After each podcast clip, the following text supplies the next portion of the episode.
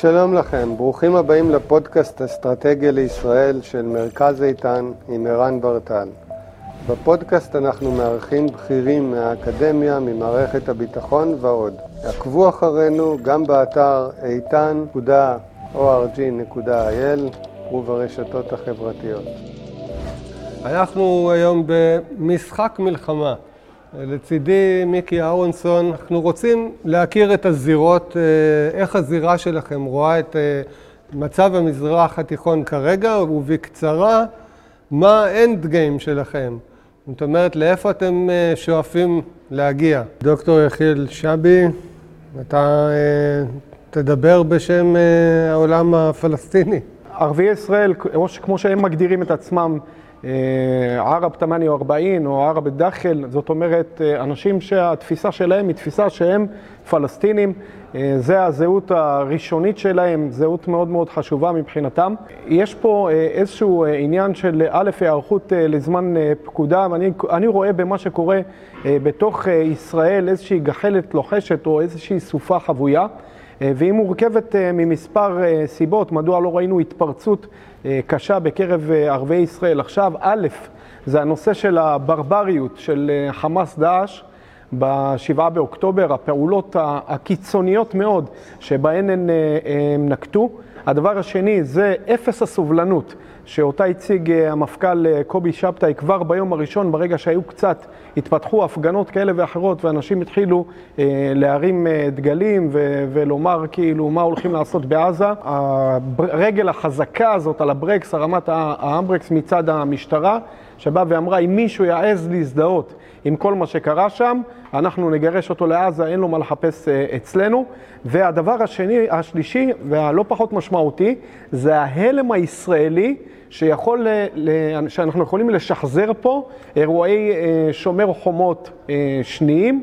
הקרב של הבלימה שניהלה החברה הישראלית ב- ביום השבעה באוקטובר ובשלושת הימים שבאו אה, לאחריו, למעשה מנעו את ההתפשטות של כל אותם פורעים ואותם לוחמי נוח'בה פנימה לתוך ישראל פנימה, ואלמלא העצירה שלהם ממש בקו שקודם לקו של אה, באר שבע, קריית גת, אשקלון, אני חושב שהיינו רואים פה אה, שינוי משמעותי לחלוטין.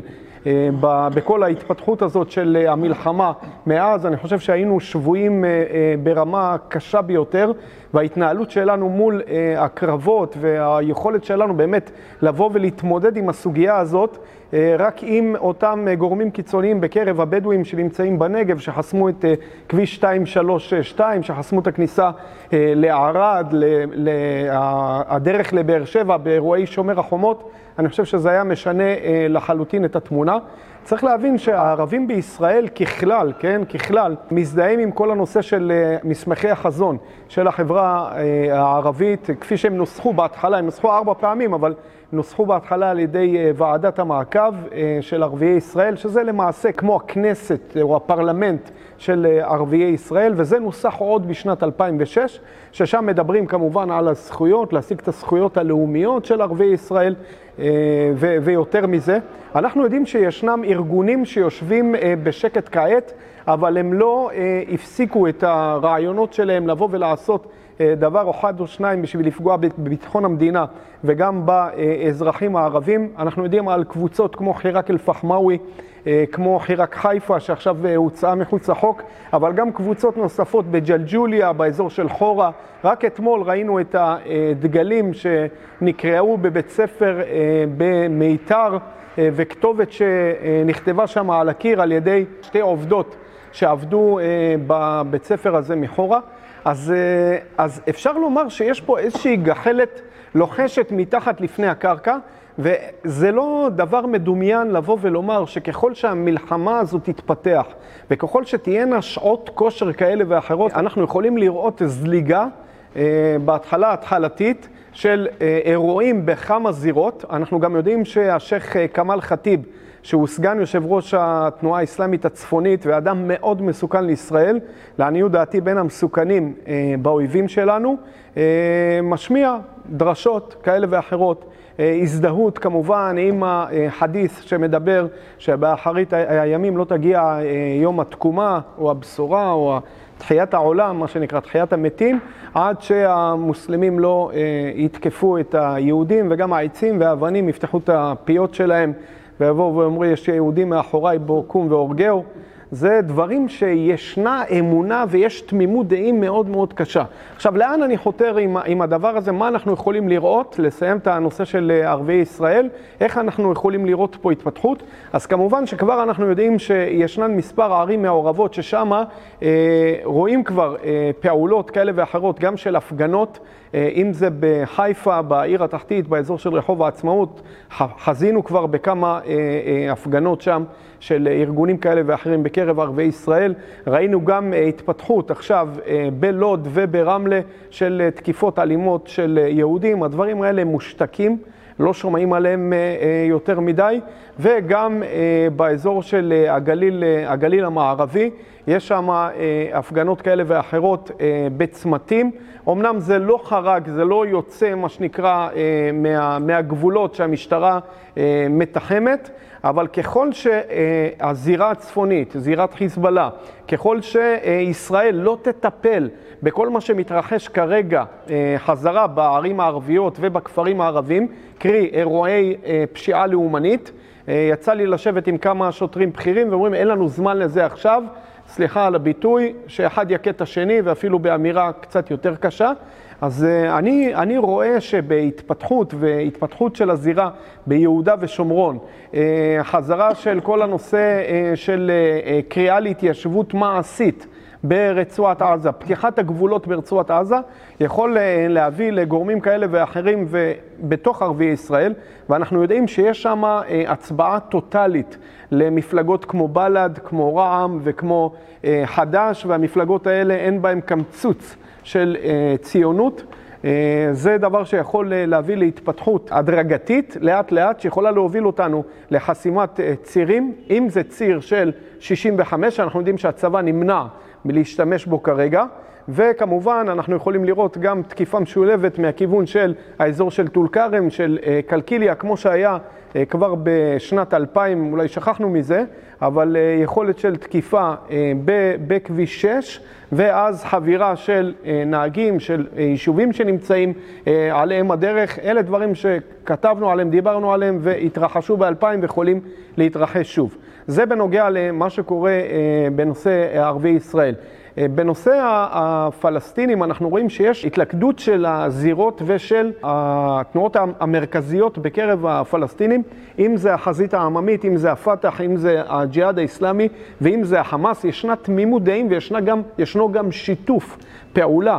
אה, מאוד הדוק בין אה, ארבעת התנועות האלה, ויש עוד תנועות נוספות, אבל אלה ארבעת העיקריות. אנחנו רואים שהטרור בתוך הכפרים הערבים, בשטחי אה, B, וגם הטרור שמתפתח כעת בתוך מחנות הפליטים בעיקר, אבל לא רק, בערים טול כרם, ג'נין, ליד, באזור של ואדי פרעה, באזור של תרצה, וכמובן אה, במחנות הפליטים באזור יהודה, באזור אה, אל-ערוב ופואר וגם אה, באזור של חברון, אנחנו רואים שיש התפתחות ותעוזה. וגם שיתוף פעולה בין האוכלוסייה שיותר מיוצגת על ידי חמאס, זאת אומרת תומכת החמאס, אנחנו רואים שישנה שם התפתחות קשה. נכון, צה"ל עלה מדרגה.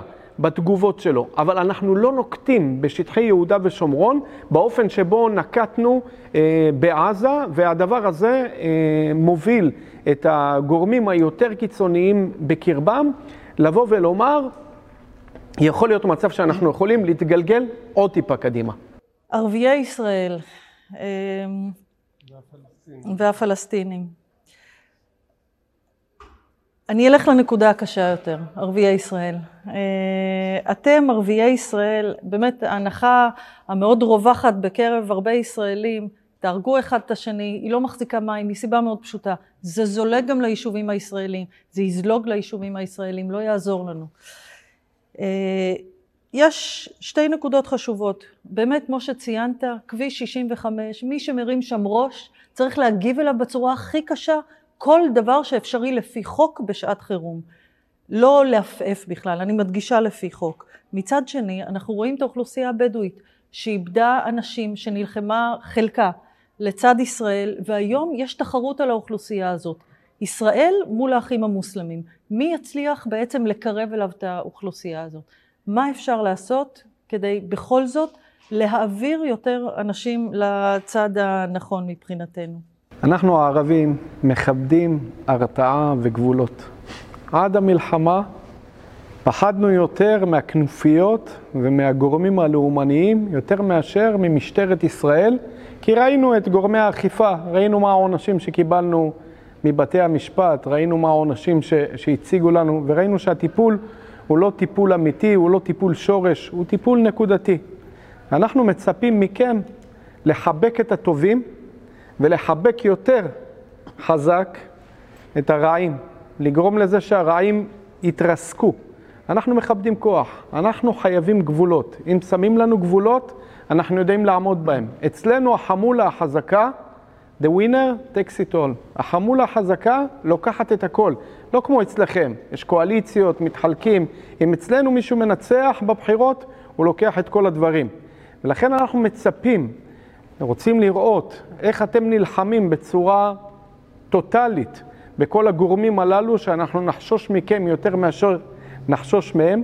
אנחנו גם רוצים אה, לראות הפגנת נאמנות מצד המדינה לכל אותם גורמים בקרב הציבור הערבי בישראל, ויש הרבה גורמים עכשיו, במיוחד במלחמה הזאת, רואים אותם, שהם מפגינים נאמנות, שגם תורמים למדינה, שגם אומרים אנחנו יוצאים נגד החמאס כי החמאס פגע גם בחלק מאיתנו.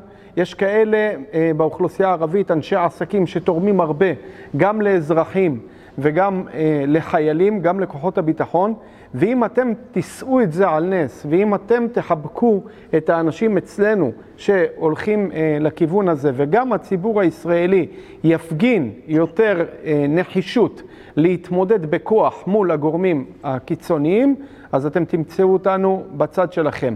אבל זה תלוי מאוד בפעולות שאתם תנקטו. ככל שתהיו יותר נחושים, ככה אנחנו נוריד את הראש. ככל שאתם תיתנו לנו להתפזר, אתם תראו אותנו מתנהגים כמו לפני השבעה באוקטובר. איך נגדיר את הקונפליקט הישראלי, התוך-ישראלי, בשנה האחרונה שקדמה למלחמה? עד כמה זה היה שיקול בשבילכם אה, שם אה, בעזה בעיקר, לצאת לטבח הזה בשבעה באוקטובר?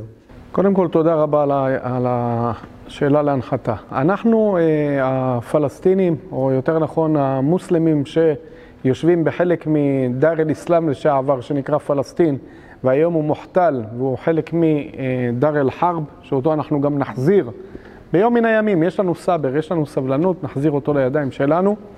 אנחנו הולכים על פי מה שכתוב בקוראן, מה שעשה הנביא. הדרך שלו, ההתמודדות שלו עם היריבים שלו ועם האויבים שלו, זה נר לרגלינו, מזה אנחנו למדים הכל. מופיע אצלנו אה, בקוראן, בסורת אה, אל-חשר, סורת ההגליה, פרשת ההגליה, אה, תיאור מאוד מאוד ממצה באשר לאופיים של היהודים, אתם הישראלים. ואנחנו מבינים שלמרות שאתם נראים מאוחדים, למרות שאתם נראים חזקים, למרות שאתם אה, יודעים לדבר בשפה אחת מול העולם כשאתם רוצים, אנחנו יודעים שבתוככם יש פלגנות אינסופית. וכמו שהיהודים במדינה היו מפולגים וכרתו לעצמם את הענף בקרב, עוד לפני שהגעתי, לפני שהנביא הגיע למדינה, בקרב בועף, ושם אה, היהודים יצאו אחד כנגד השני, שלושת השבטים היהודים התפלגו ביניהם, וגם תמכו בערבים, כל אחד תמך בחלק אחר של הערבים, אנחנו יודעים שכשצריך, אתם תדעו להתפלג. ומבחינתנו זאת הנקודה, שברגע שאנחנו נסתכל ונראה שאתם מפולגים ולא מאוחדים, ושאתם מסתמכים על כל מיני גורמי הגנה כאלה ואחרים, כמו טירות מבוצרות, דהיינו מבצרים ומוצבים כאלה ואחרים, וכשאתם אה, מחפשים לעמוד מאחורי חומות, כמו החומה הזאת הגדולה שהקמתם, זאת, אלה שתי נקודות שמצביעות על זה שאתם בדרך אל הכיליון, בדרך אל החולשה. וכל מה שראינו בשנה האחרונה, כל הפלגנות בקרב היהודים, נגד הרפורמה המשפטית ומול הרפורמה, ובעד הרפורמה המשפטית.